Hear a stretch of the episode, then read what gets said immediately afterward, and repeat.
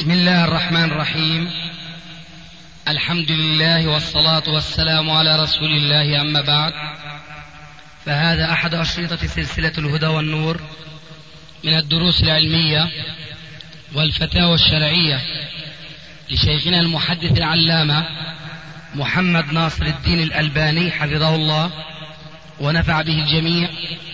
قام بتسجيلها والتأليف بينها محمد بن أحمد أبو ليلى الأثري إخوة الإيمان والآن مع الشريط السابع والتسعين بعد المئة الرابعة على واحد هالحوطة هي شو عن إيش؟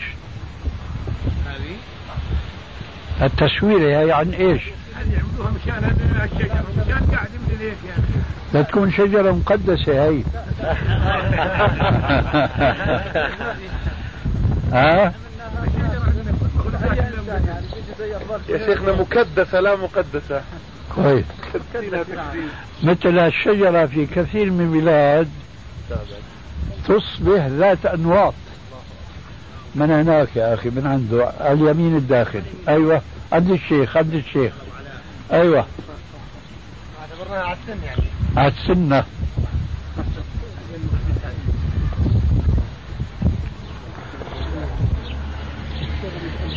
ذات أنواط تربط فيها الخرق لأنه بيكون مربوط فيها عقائد شركية وثنية. ومن عجائب الأمور أول حج حججته وزرت المدينة المنورة فيها. كان في هناك شجرة آه جنب مقبرة الشهداء. في أهد وفي مشيت منا ماء جاري. وفي شباك مطل على المقبرة على الشهداء وجدنا الشباك كله خرق مربوط خرق وجدنا الشجرة أيضا مربوط فيها خرق خرق عجيبة كل شيء بدون. الظاهر مشان يذكروا الميت يعني قلت سبحان الله بلاد التوحيد ولا يزال فيها مثل هذه الشركيات والوثنيات ثم ما أدري بعد أيام ما هي بعيدة وإذا في ليلة لا قمر فيها استؤصلت الشجرة. والله. قلنا الحمد لله اللي صارت هيك وما صار أي مشكلة إطلاقا. أي نعم. ثم لم نعد نرى الخرق تربط على النافذة. ما أدري إذا حدا منكم راح من قريب حتى يبشرنا أنه لا يزال النافذة هذه المطلة على مقبرة الشهداء في أحد آه، شباك شرقي. ما في حدا منكم حج السنة الله يطعمنا. نعم. العالم الاسلامي كله الله عليه اللهم أمين. لا بوش بوش على كل حال.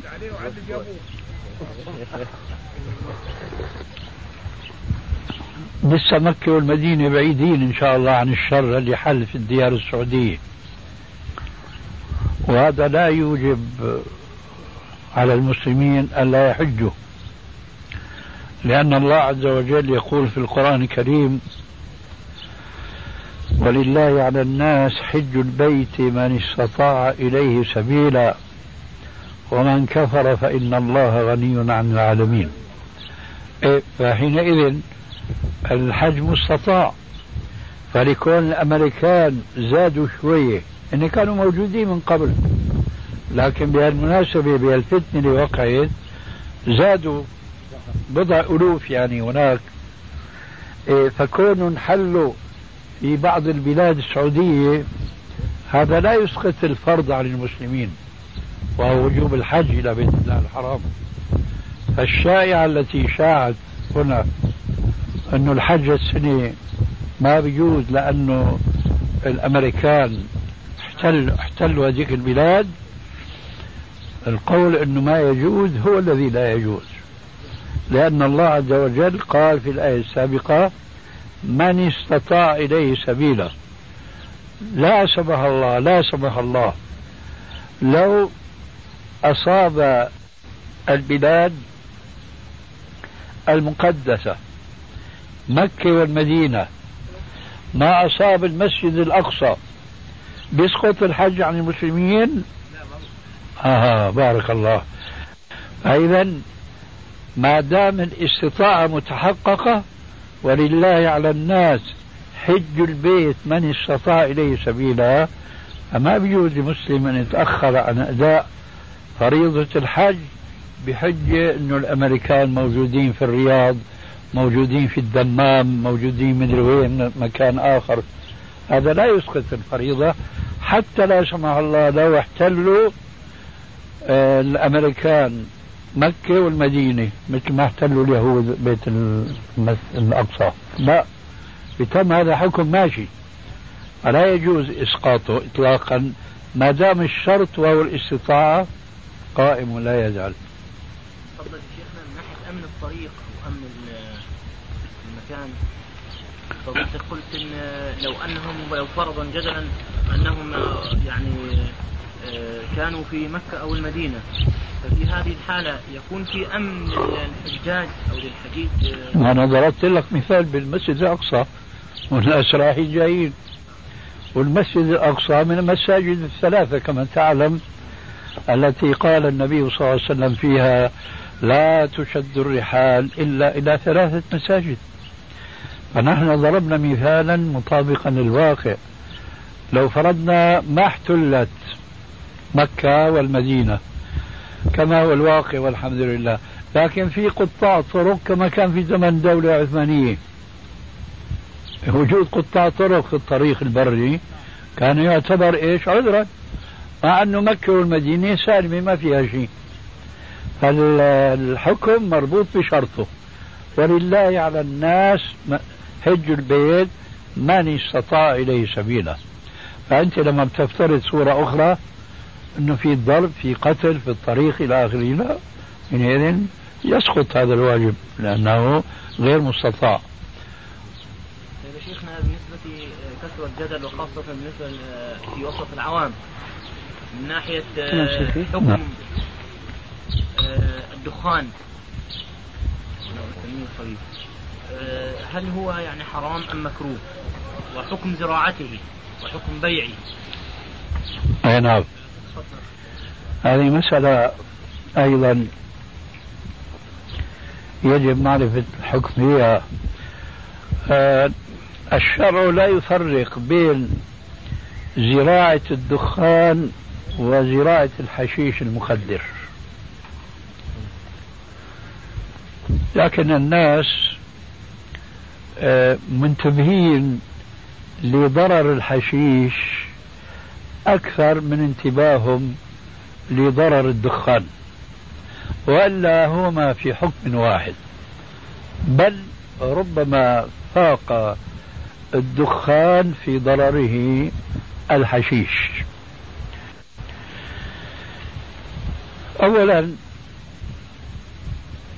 أصبح معلوما لدى كل الناس حتى عامة الناس بسبب تيسير طرق العلم وهو الوسائل من الإذاعة والتلفاز ونحو ذلك والمجلات والجرائد حيث صار معلوما أن من أقوى أسباب المرض الخبيث سرطان هو الدخان.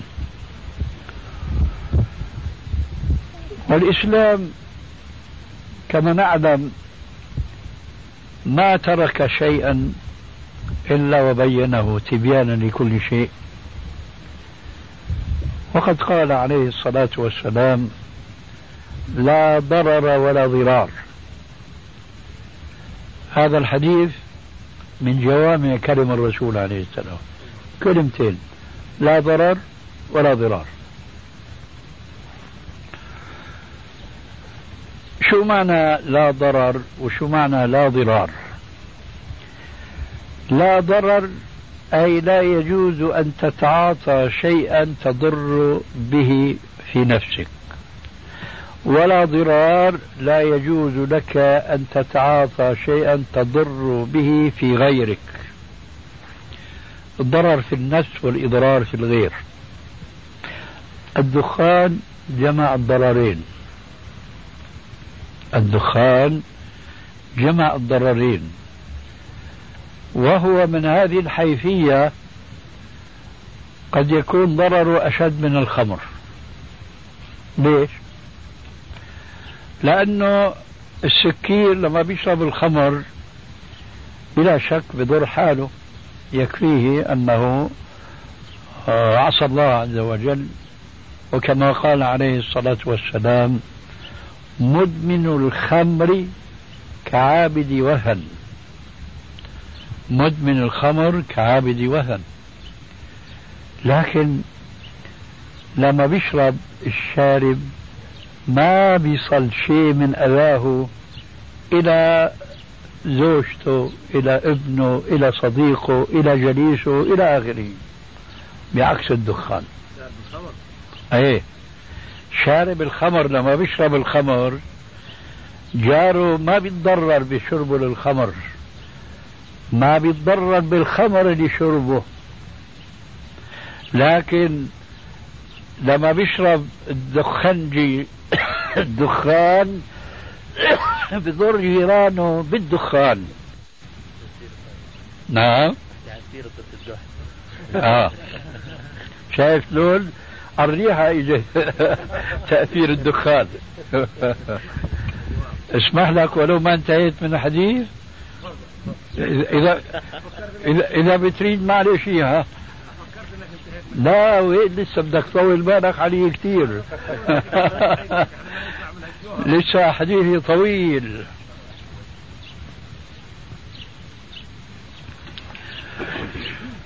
قلنا أن الرسول قال لا ضرر ولا ولا ضرار. وضرر الدخان في شاربه. هذا لا أحد ينكره. حتى المبتلين به بيعرفوا ضرره أكثر من الآخرين. لكن كونه هذا الشارب للدخان بضر غيره هذا من عرف طبيا إلا في الأيام الأخيرة ليش؟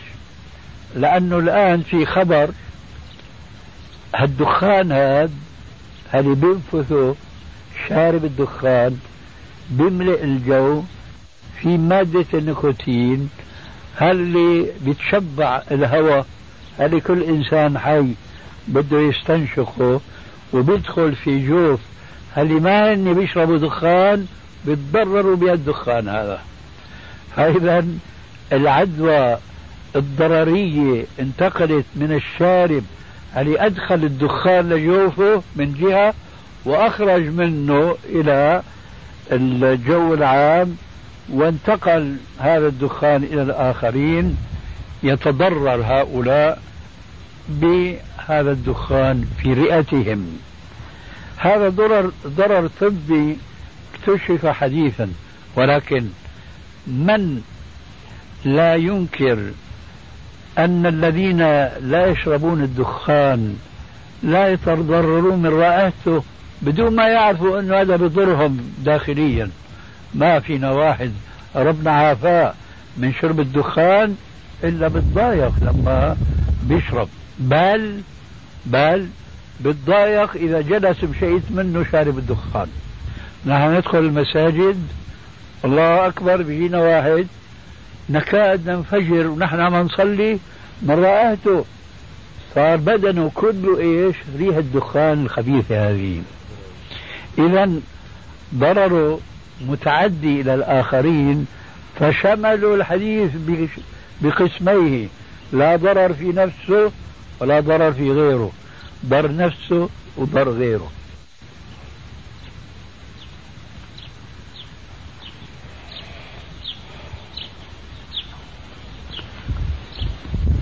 هنا عبرة لمن يعتبر. التوم والبصل في حدا ما بيأكله كلياتنا ليش؟ لأنه الله أحله.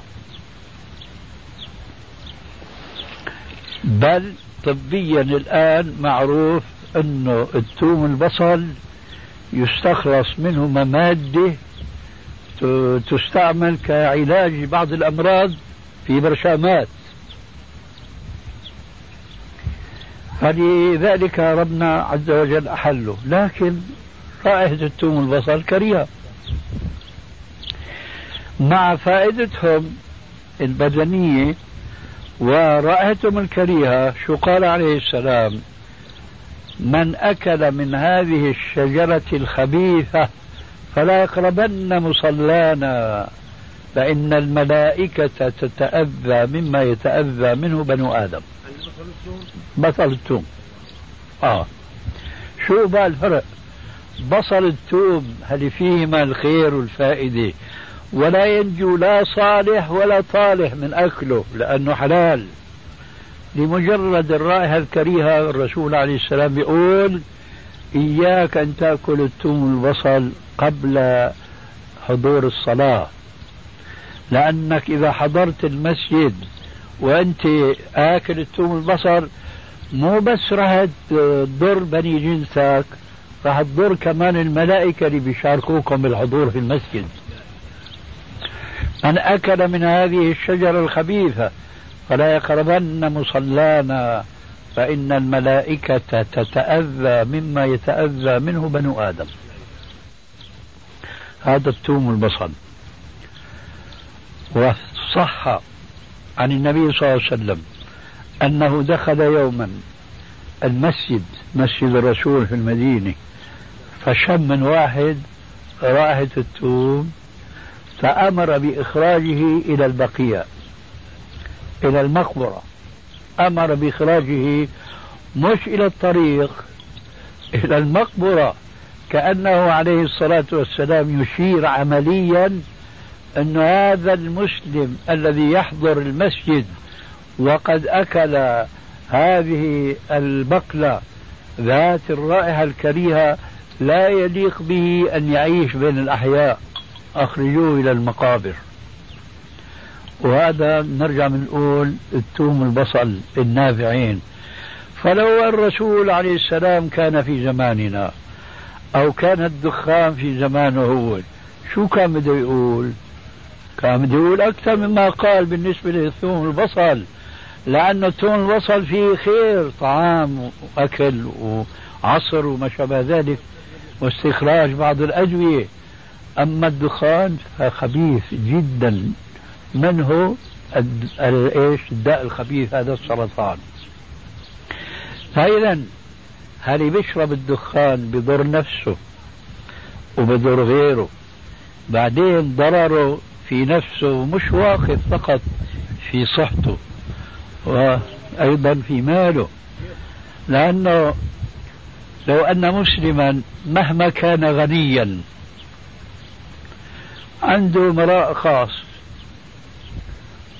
شو بدي أقول لك؟ عنده يعني نوع من الذوق يعني يخالف البشر كله. مليونير افرضه الذوق تبعه يكيف كيف؟ ياخذ هالخمس ليرات ويشعل الكبريتة يمسكها هيك بكيف. شلون محشش بكيف؟ على إيش بكيف؟ هذا بكيف على المنظر هذا. شو بيضر هذا؟ صندوق ملام بالملايين من المخمسات هذوني. بيجوز هذا العمل ما حدا بيقول بيجوز. طيب. شوفوا الآن اللي بيشرب السيجارة شو بيساوي. نحن قلنا مخمسة. لو أخذ الليرة أو الدينار الأردني الواحد أو نصف الدينار وشعلها هيك؟ ما صابوا أذى أبدا. لكن أضاع المال. وقد جاء في الحديث الصحيح أن النبي صلى الله عليه وآله وسلم نهى عن قيل وقال وكثرة السؤال وإضاعة المال. فهذا بكيف أنه يحرق النصف دينار أو دينار أو أكثر من ذلك. اللي بيشرب دخان ما بيحرقها هيك بلفة مثل السيجارة وبيشربها. يا ترى أيهما شر؟ هذا اللي حرقها هيك وكيف؟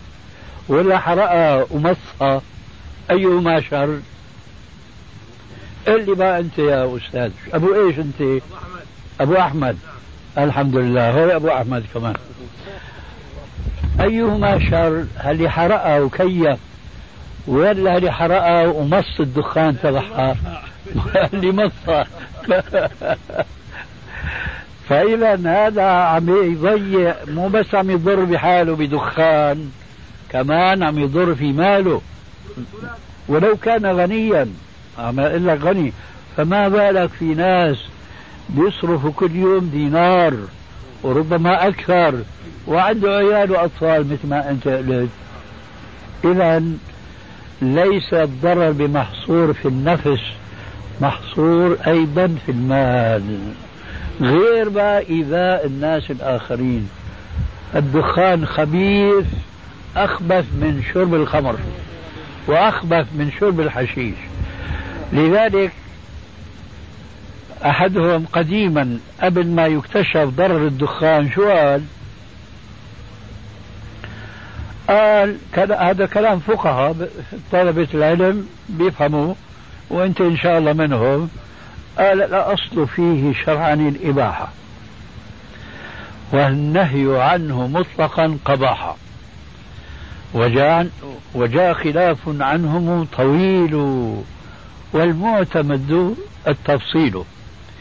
إن كان يؤذيه بعقل أو بدن أو كان ذا ضرورة إلى الثمان فيحرم استعماله وإلا فجائز في شرعنا وحل ولكن الإكثار منه ملهي وريحه الكريه عنه منهي جهادهم فيه جهاد في الهوى. سكوتهم ونهيهم عنه سوى. بل ربما أغرى فتى مشغوفا بشربه واستهون المصروفا. وغاية الكلام فيه أنه من النبات وهو حل كله إلا الذي يضر بالأبدان أو النهى فذاك شيء ثاني. قد أخبر الله هنا العبرة قد أخبر الله ثم المصطفى عن العسل بأنه شفاء مع أنه يضر بالمحموم وحرمة المؤذي من المعلوم. إذا واحد مشتد الحرارة معه وإجيت أعطيته أنت عسل زدت حرارة على حرارة بتضره مع أنه عسل فيه شفاء للناس. فما بالك هذا الخبيث اللي بيضر في الناس؟ فهو حرام بدون إشكال. وتذكرت ضرر ضرر عارض لشارب الدخان من هذه الأرجوزة اللطيفة. قال والإكثار عنه ملهي. أنا براقب شريب الدخان. لا يمكن أن يذكر الله عز وجل. لا يمكن أبدا. لأنه الوقت الفراغ بإيش بيضيعه؟ بالدخان. ما عنده وقت. ما لأنه النيكوتين هذا صار شيء أساسي في بدنه. ولذلك لا تجد هؤلاء المبتلين بشرب الدخان يصدق عليهم قوله تعالى في القرآن والذاكرين الله كثيرا والذاكرات لا تجد. هذا من آثار إيه؟ شرب الدخان. فضرر واحد من هذه الأضرار يكفي في تحريم الدخان. فما بالك يا أبو أحمد؟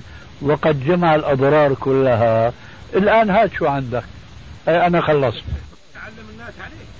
هذا ما غير الشيطان. هو الشيطان ما غيره. ما غير الشيطان أبدا. إن الشيطان للإنسان عدو مبين. يا أبو أحمد الله يرضى عليك. معرفتك بمين زرعه وجهلك سوا. بل لعل جهلك أحسن من علمك به. شو بيفيدك أن تعرف مين؟ واحد شيطان من شياطين الإنس والجن. المهم مهم إنك تعرف إنه هذا حرام. زرعه حصده تيبيسه آه شو اسمه فرمه تهيئته سجاير إلى آخره. بعدين شربه. كل هذه المقدمات محرمة على المسلمين. نعم. سؤال يعني له فرعين آه، أخرى يقولون ما في دليل. أبو أحمد الساعة ستة. يقولون ما في دليل من القرآن. حرم الدخان هذه واحدة. آه.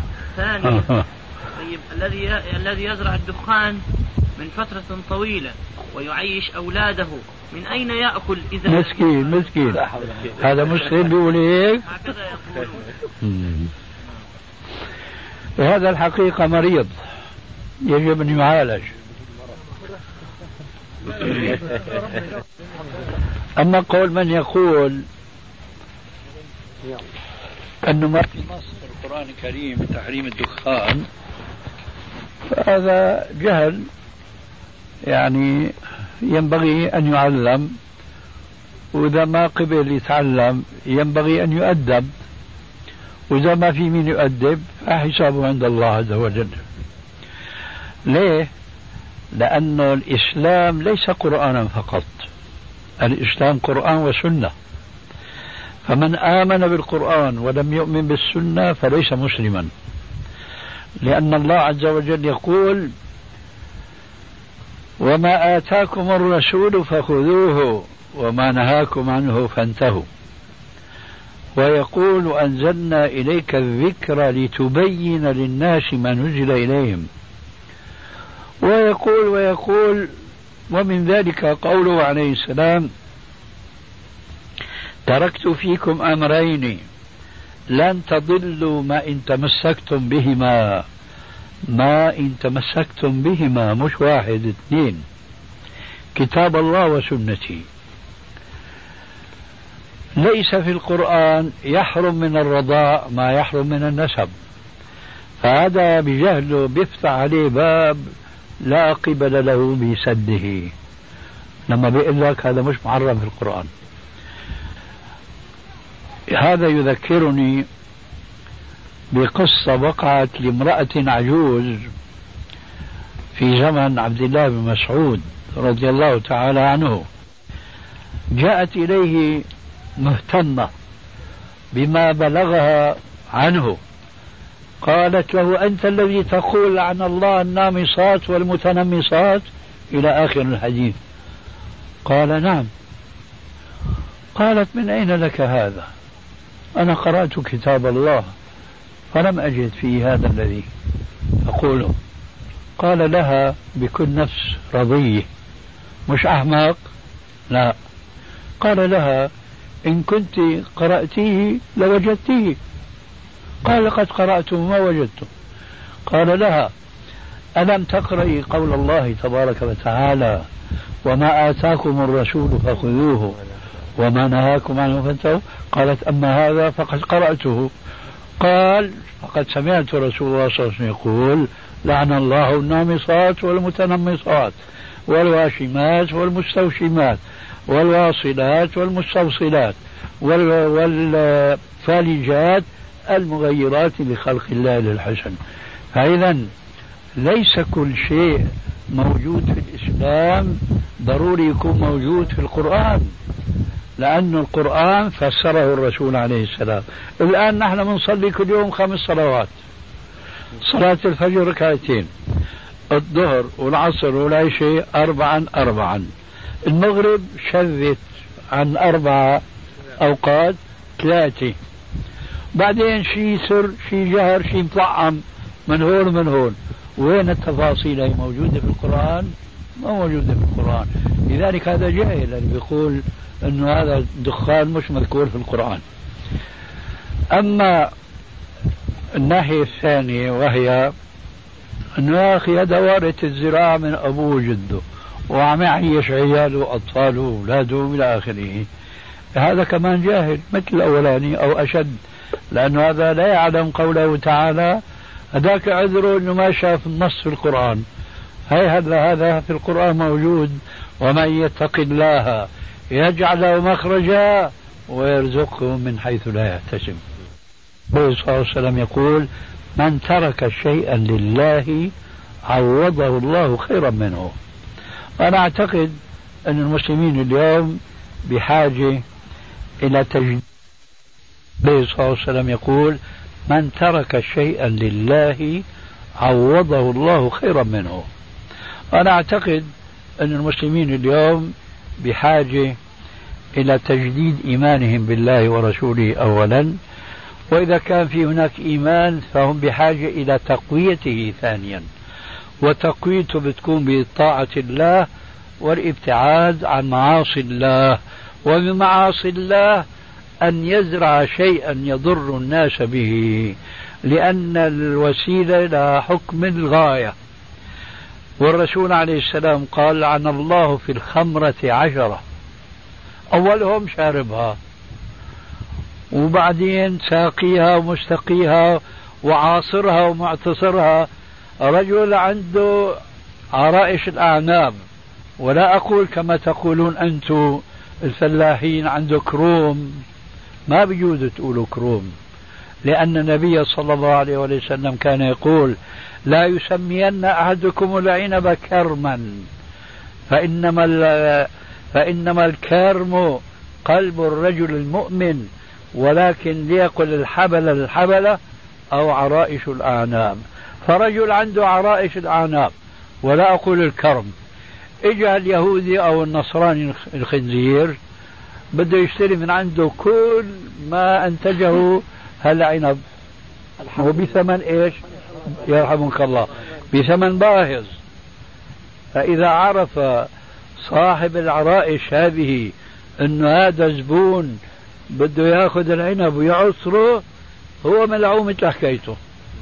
ليش؟ لأنه قال تعالى وتعاونوا على البر والتقوى ولا تعاونوا على الإثم والعدوان وبهذا القدر كفاية. والحمد لله رب العالمين. خلاص. ها. إذا علم هذا الرجل بأنه سيعصره فأصبح حرام وأصبح ملعون. طيب أنا تاج قماش يا شيخ؟ نعم. أنا تاج قماش. ويشتري مني البعض. نفس الجواب. لا لا نفس الجواب ريح حالك. هل بقلبك فلان يشتري مني ويصنع لل بدك تتعب حالك؟ بدك تتعب حالك؟ كمل كمل مشوارك نعم نعم. خيط موضة. آه. بيشتري من عندي قماش رول. آه ما أنت بتختار الموديلات لهذا أيوة، ما بختار أنا ما ما. كامل. هو الذي يقص موديلات. أنا أجيب رول كامل كامل. يعتبر 100 100 متر قماش. يأخذ قماش. يذهب إليه في- فيصنع فيصنع لل- للمتبرجات التنانير أو ما يشابه ذلك. ما بعرف أنت رايد الخير إلى كل الشر. لكن أنا ما أعلم هذا كثير من الناس بيشتروا ما جاوبتني. أنت رايد الخير لنفسك ولا الشر. وهو كذلك. رايد الراحة ولا التعب. طيب. أنا شايفك بالعكس. تعرف ليش؟ أنا حبيت. أنا حبيت أعطيك الجواب بطريق مختصر قبل ما تشرح أنت الموضوع. أما الآن شرحك لسؤالك بيضطرني أنا بشرح لك الجواب تبعي. وبعد الشرح راح تخسر أنت هلا لكن أحسن. هذا اللي حبيت أنا أستدركه على نفسي.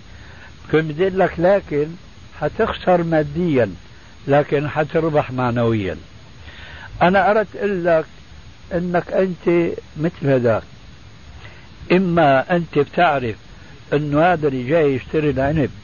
بده يعصره خمر أو ماء في الوزر سواء.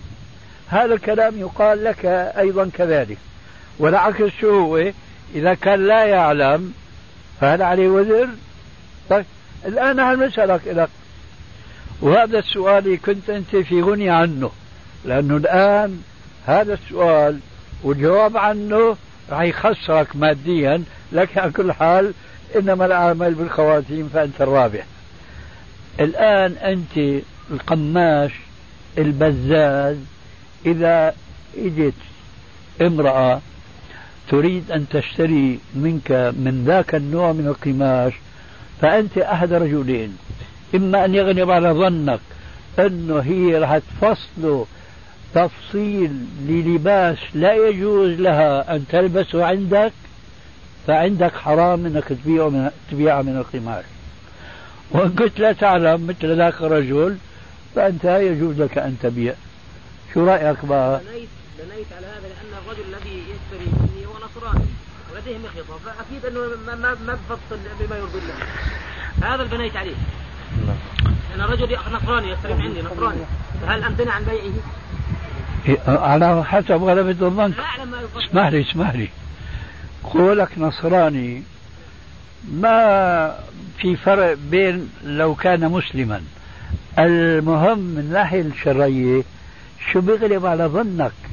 هذا الشاري سواء كان رجلا مسلما أو كان رجلا نصرانيا أو كانت امرأة مسلمة أو نصرانية شو بيغلب على ظنك هذا النوع من القماش؟ هيستعمل فيما أباح الله أم فيما حرم الله؟ فأنت وما يغلب على ظنك. الآن أنا لست قماشا ولا بزازا. لكن بتصور أنه في نوع من القماش لا يمكن أن يفصل إلا في معصية الله. صحيح تصوري هذا؟ نعم نعم شيخ. صحيح تصوري. طيب في رأيك يجوز بيع هذا القماش؟ أنت إن شاء الله ما بتبيعه. يا الله سبحانك اللهم وبحمدك. دعني ظني بالمهالك.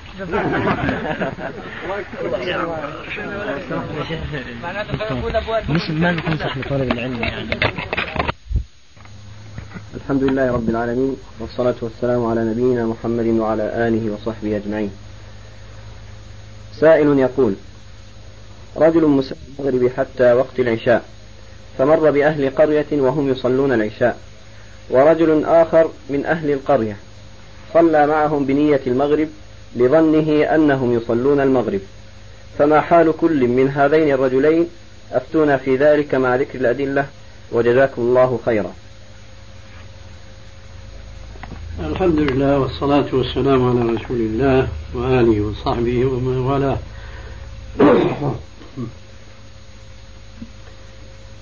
الحقيقة أنه لا يوجد لدينا نص في مثل هذه المسألة التي جاء السؤال عنها وإنما تؤخذ بطريق شيء من الاستنباط والاجتهاد. فنحن نقول أنه من الثابت في السنة أن اختلاف النية نية المقتدي عن نية الإمام لا تؤثر في صحة الصلاة وصحة القدوة. فهناك مثلا صلاة آه، معاذ بن جبل العشاء الآخرة وراء النبي صلى الله عليه وسلم ثم صلاته إياها بقومه. وكما جاء في صحيح البخاري أنها تكون له نافلة ولمن وراءه فريضة. كما أن هناك بعض الأحاديث الصحيحة التي جاءت في كيفية من كيفيات صلاة النبي صلى الله عليه وسلم بأصحابه صلاة الخوف. فمن ذلك أنه كان يصلي ركعتين بالطائفة الأولى ثم يسلم بهم فينطلق هؤلاء إلى مصاف الطائفة الأخرى لتأتي وتصلي بالنبي صلى الله عليه وسلم وراء النبي صلى الله عليه وسلم آه، الركعتين فتكون بطبيعة الحال الركعتان الأوليان بالنسبة للرسول عليه السلام هي الفريضة. وركعتان أخريان بالجماعة الأخرى إنما هي نافلة. وهكذا ربما توجد أمثلة أخرى لا أستحضرها الآن. كذلك لابد أن نذكر هنا حادثة ذلك الأعرابي الذي كان يعمل بالنواضح في أثناء النهار ويأتي مساء يصلي خلف معاذ رضي الله عنه فلما اقتدى به ذات يوم صلاة العشاء الآخرة وسمعه وقد ابتدأ سورة البقرة فظن أو ألقي في نفسه أن هذه القراءة ستكون طويلة وطويلة جدا بالنسبة إليه ولذلك آه، قطع الصلاة من خلف معاذ وصلى لوحده. فإذا نظرنا إلى هذه النصوص حينئذ نستطيع أن نقول بأن صلاة هذا المسافر أو ذاك المقيم الذي اقتدى بالإمام وهو يصلي آه، صلاة العشاء ويتوهم كل منهما أنه إنما يصلي صلاة المغرب فيتبين له أنه إنما كان يصلي صلاة العشاء. فهو في هذه الحالة إذا أدرك الإمام في أول ركعة فحينما ينهض الإمام إلى الركعة الرابعة كل منهما ينوي الانفصال ويقطع القدوة بالإمام ليجلس في التشهد الأخير على رأس الثلاث بالنسبة إليه فيسلم ثم ينهض ويقتدي بالإمام ما أدرك من صلاة العشاء له. هذا ما يبدو لي في الجواب عن هذا السؤال. نعم. الرجل المسافر يعلم أن ذلك الإمام يصلي العشاء. طيب. وهو أخر المغرب فدخل على الجماعة. يدخل معه بنية المغرب؟ طبعا. لا يجوز تأخير صلاة المغرب عن صلاة العشاء وإنما يقتدي به ثم ينوي المفارقة كما قلت آنفا حينما ينهض الإمام إلى الركعة الرابعة بعض العلماء قال آه، يدخل معهم آه، بنية النافلة يصلي معهم العشاء نافلة له ثم يصلي المغرب ثم العشاء. لماذا؟ لا أدري فما صحة هذا القول أو هذا الذي قدمت له قدمت ما قدمت من أدلة هو ليبين أن اختلاف نية المقتدي عن نية الإمام لا تضر في صحة الصلاة. فإذا كان هو يصلي المغرب والإمام يصلي العشاء فأولى أن تكون هذه الصلاة صحيحة من أن تكون صلاة مفترضين وراء المتنفل صحيحة. كل ما في الأمر أنه يحتاج إلى واسطة في الموضوع وهو أن ينوي المفارقة. نعم. هكذا جزاكم الله خير يقول هل صح حديث إن في أبوال الإبل شفاء للذربة بطونهم؟ إن في أبوال الإبل شفاء للذربة بطونهم؟ نعم. هذا الحديث من حيث إسناده لم يصح وهو من حصة كتابي أو كتابي سلسلة الأحاديث الضعيفة والموضوعة. والكتاب الآخر ضعيف الجامع الصغير. وفي ظني وهذا طبعا رأي شخصي ويشجعني عليه بعد الاستناد إلى علم الحديث ومعرفة ضعف الإسناد لهذا الحديث. فأتشجع حين ذاك لأقول في ظني أن أحد رواة هذا الحديث وهم فانقلب عليه الحديث المعروف صحته في البخاري ومسلم في القصة المتعلقة بالعرانيين وهي قصة معروفة عند جميع طلاب العلم حيث أن النبي صلى الله عليه وسلم آه، أمرهم بأن يخرجوا خارج المدينة وأن يشربوا من أبوال الإبل وأن يتداووا بأن يشربوا من ألبان الإبل ويتداووا بأبوالها. وفعلا صحوا. وبعد أن صحوا اغتروا بقوتهم فقتلوا الراعي وتعرفون تمام القصة. فيبدو أن أحد رواة هذا الحديث الضعيف آه، توهم من هذا الحديث أو استنبط من هذا الحديث أنه فعلا أبوال الإبل شفاء. فحصل منه هذا المتن فهو على كل حال ضعيف لا يصح نسبته إلى النبي صلى الله عليه وآله وسلم وإنما من كان مستدلا فإنما يستدل بقصة العرنيين.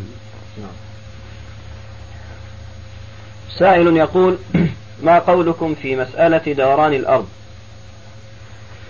نحن الحقيقة لا نشك في أن قضية دوران الأرض حقيقة علمية لا تقبل جدلا الوقت الذي نعتقد أن ليس من وظيفة الشرع عموما والقرآن خصوصا أن يتحدث عن علم الفلك ودقائق علم الفلك وإنما هذه تدخل في عموم قوله عليه الصلاة والسلام الذي أخرجه مسلم في صحيحه من حديث أنس بن مالك رضي الله عنه في قصة تأبير النخل حينما قال لهم إنما هو ظن ظننته فإذا أمرتكم بشيء من أمر دينكم فأتوا منه ما استطعتم وما أمرتكم من شيء من أمور دنياكم فأنتم أعلم بأمور دنياكم.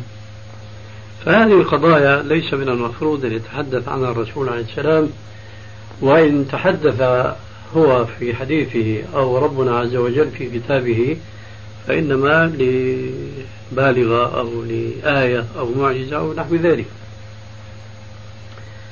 ولذلك فنستطيع أن نقول أنه لا يوجد في الكتاب ولا في السنة ما ينافي هذه الحقيقة العلمية المعروفة اليوم والتي تقول بأن الأرض كروية وأنها تدور بقدرة الله عز وجل في هذا الفضاء الواسع.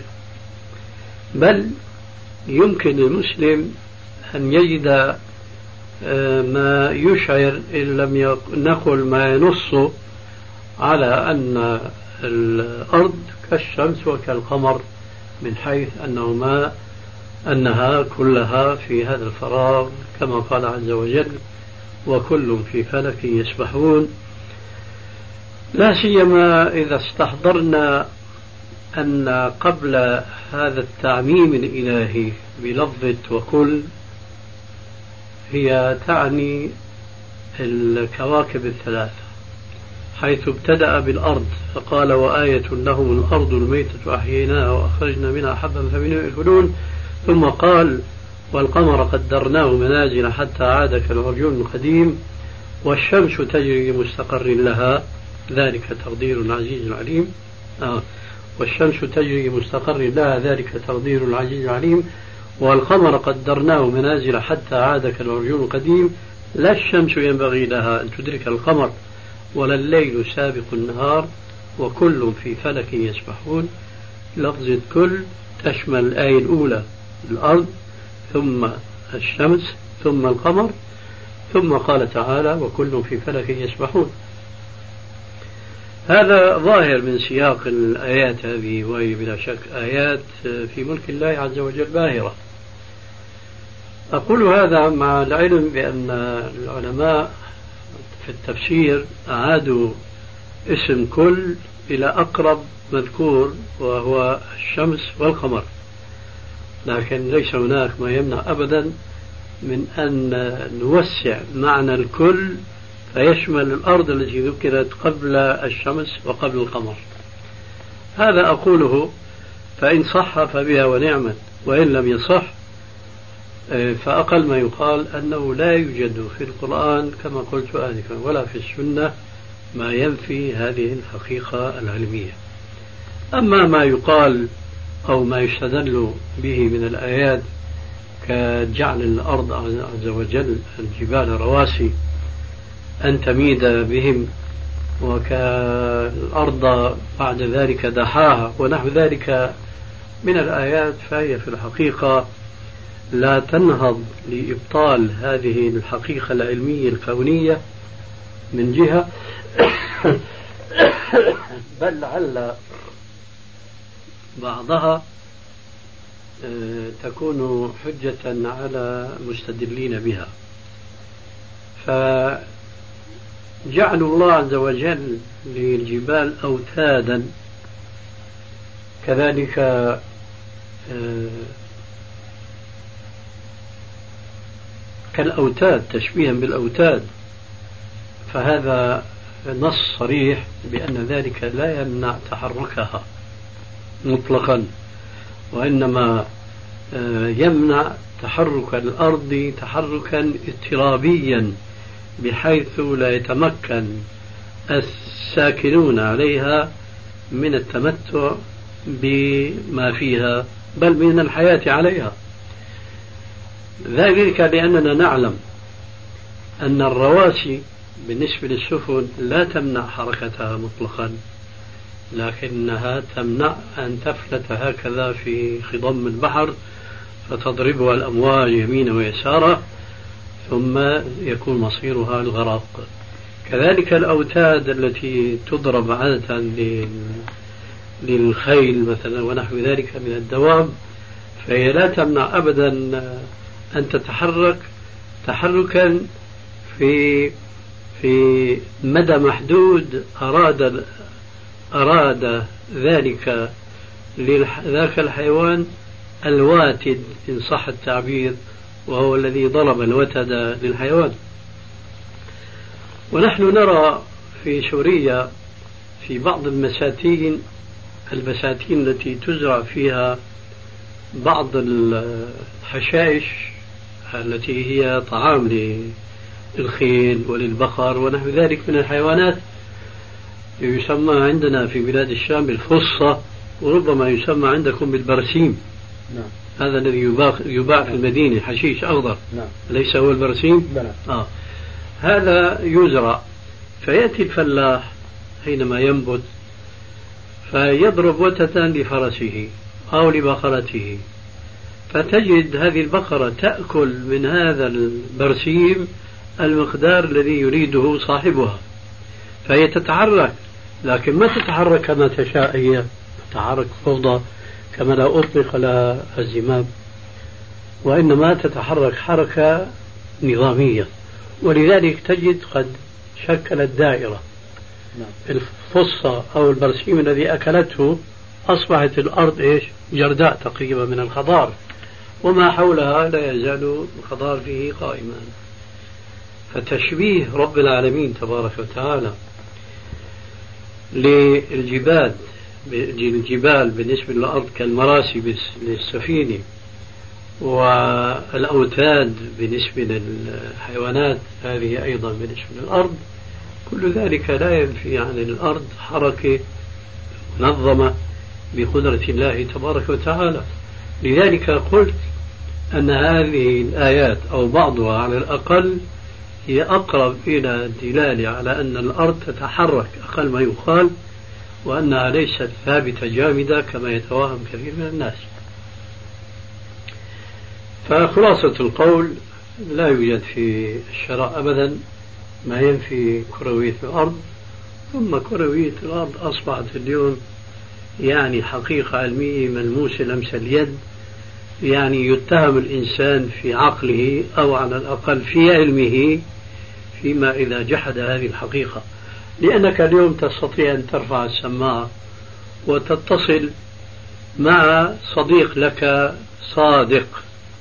تقول له الآن إيش عندكم نهار ولا ليل؟ يقول لك عندنا ليل. في الوقت الذي يؤذن عندنا مثلا لأذان المغرب يؤذن عندهم لصلاة الفجر أو يكون قد طلعت الشمس. وهذا لا يمكن تصوره أبدا إلا كما يقول العلم هذا التجربي. التجربي أن هذا ينتج بسبب أن الأرض تدور حول الشمس دائرة كاملة ينتج من وراءها الليل والنهار. ثم أدق من ذلك حصول آه، الفصول الأربعة بسبب ابتعاد الأرض عن الشمس واقترابها. وهذا له تفصيل في علم الفلك وفي علم الجغرافيا لسنا في صدده. لكن الشاهد أنه لا يمكن أن تحصل هذه الأمور الواضحة إلا والأرض أولا كروية وإذا سلم بكرويتها فلا يمكن أن يقال بأنها ثابتة لأن البشر يسكنون هذه الأرض في كل جوانبها كما يقال اليوم في القطب الشمالي في القطب الجنوبي. فلو كانت هي كروية وثابتة كيف يثبت من كانوا في أسفل؟ القطب الجنوبي مثلا بل ومن كان في طرفيها. لكنها لما كانت تدور بقدرة الله العجيبة الدوران الذي لا يجعل حياة المستوطنين والساكنين عليها مضطربة هذا أمر يعني غاية الإعجاز والدالة على عظمة قدرة الله تبارك وتعالى. وأنا أريد أن أذكر بشيء يقرب هذا الشيء البعيد. الذي لا يدخل في أذهان بعض الناس. وأنا في ألبانيا كنت أجيرا في دكانة خالي كان حلاقا. فكان يأتيه زبون مثلا فيطلب له قهوة فنجان قهوة. يأتي القهوجي أو أجير القهوجي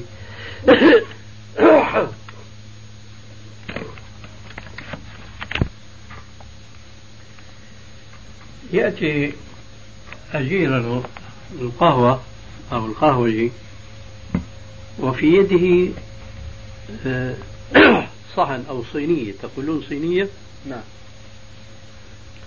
مثل هذه الصواني أكبر منها قليلا لكن هذه لها حاملة يعني ممكن أن نصورها هكذا.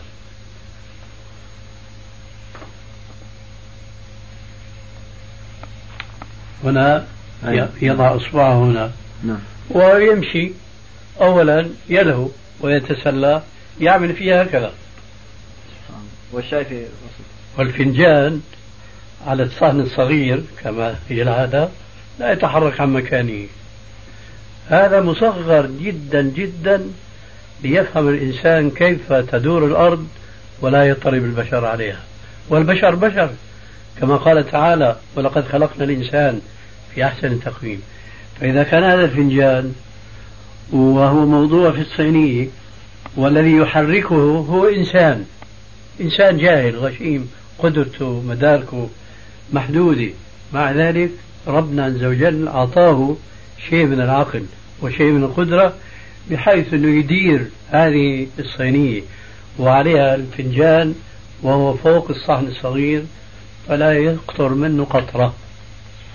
هذا كنا نراه ونحن صغار. الله عز وجل ماذا نقول؟ وليس يصح في الأذهان شيء احتاج النهار إلى دليل. أن الله عز وجل على كل شيء قدير. إذا القضية ما تحتاج إلا إلى شيء من العلم والإدراك الصحيح. مع وجود الإيمان الكامل طبعا بعظمة قدرة الله. التي لا يمكن أن يتصور إنسان. هذا رأيي في هذا السؤال. جزاكم الله خيرا. وإياكم. يقول ما هو أصل الصيغة المختفرة في الصلاة على النبي صلى الله تعالى عليه وآله وسلم الواردة في كتب الحديث والشائعة على ألسنة الناس وهي قولهم صلى الله عليه وسلم مع أن النبي صلى الله تعالى عليه وآله وسلم قد علمهم كيف يصلون عليه عموما في الصلاة وغيرها قد علمهم كيف يصلون عليه عموما في الصلاة وغيرها فقد قالوا يا رسول الله قد علمنا كيف نسلم عليك فكيف نصلي عليك؟ فقال قولوا اللهم صل على محمد وعلى آل محمد كما صليت على إبراهيم وعلى آل إبراهيم. اللهم بارك على محمد وعلى آل محمد كما باركت على إبراهيم وعلى آل إبراهيم إنك حميد مجيد.